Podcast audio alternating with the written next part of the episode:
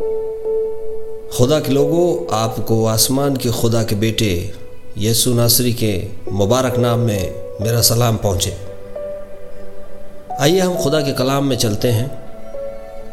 और, कलाम में ऐसा लिखा है कि हालात चाहे जैसे भी हों, हम अपने उस ज़िंदा खुदा को हमेशा याद रखें। क्योंकि अगर कोई बचा सकता है तो सिर्फ़ यीशु नासरी। ऐसा कलाम में लिखा है। बात उन दिनों की है, जब इजरायली बड़ी कठिन सेवा कर रहे थे। और उनकी आहें, उनकी कराहट आसमान के खुदा के कानों तक पहुँची। और तब उसने मोजिस को तैयार किया और कहा, जाओ, मेरे लोगों को। तुम फिरौन की कैद से निकाल लाओ। और कलाम ऐसा बताता है कि आसमान के खुदा ने कहा, मोजिस को कि हर व्यक्ति अपने घर पे मेमने के लहू को लगा ले, चौखटों पे ताकि जब नाश करने वाला जाए तो वो तुम्हारे घरों में अंदर नहीं जा पाएगा। क्योंकि उस बर्रे के लहू को देखकर वो ठहर जाएगा। हारे और उस रात आसमान के खुदा के हुक्म के अनुसार सारे लोगों ने ऐसे ही किया। और जब उस लहू को अप्लाई किया गया, उस मेमने के लहू को अप्लाई किया गया तो कलाम ऐसा बताता है अजीज़ों, तीन काम उस दिन हुए और वो तीन काम आज आपके और मेरे जीवन में भी हो सकते हैं। और वो तीन काम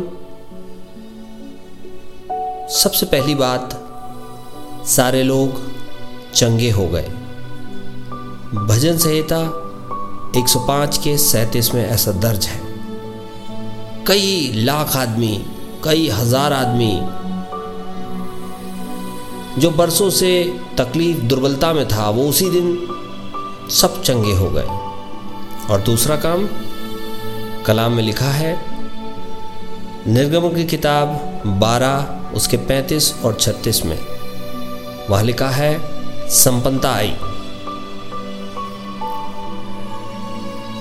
मिश्रियों ने अपने गहने, अपने कपड़े, धन दौलत सब उन्हें दे दी कि जितनी जल्दी हो तुम जाओ। यहाँ से जाओ। उनके मन में डर समा गया। ऐसा आसमान के खुदा के वसीले से हुआ। और तीसरा काम, छुटकारा आया। निर्गमन की किताब 12 का इकतीस और बत्तीस अगर आप पढ़ें तो वहाँ ये देखेंगे कि जो फिर बादशाह उन्हें छोड़ने को तैयार नहीं था, उस दिन उसने खुद कहा कि तू अपने लोगों को लेकर जल्दी चला जा। हाल और ये सब इसलिए हुआ क्योंकि उस मेमनी के लहू को लोगों ने अपने दरवाज़ों पर लगाया। निर्गमन की किताब 12 के 24 में ऐसा लिखा है, ये सदा की विधि है। अब इस संसार का मेमना जो हमारे पापों को अपने पर उठा लिया, आज वो क्रॉस पे नहीं है। आज वो अपने पिता की दाहिनी ओर बैठा है।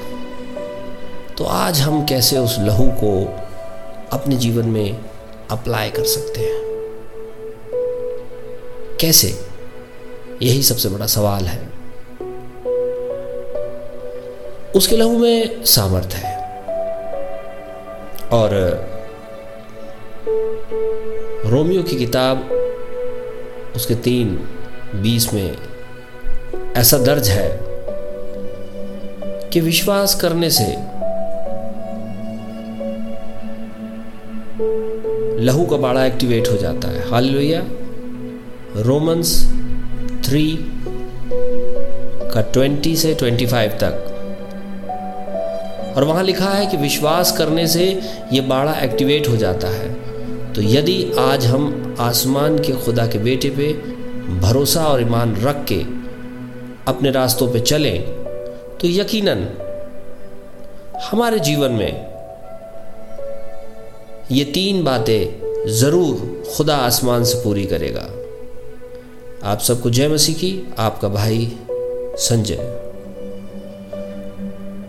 खुदा बाप, आप पर अपना रहम बनाए रखे, ऐसी ही मेरी दुआ है। आमीन।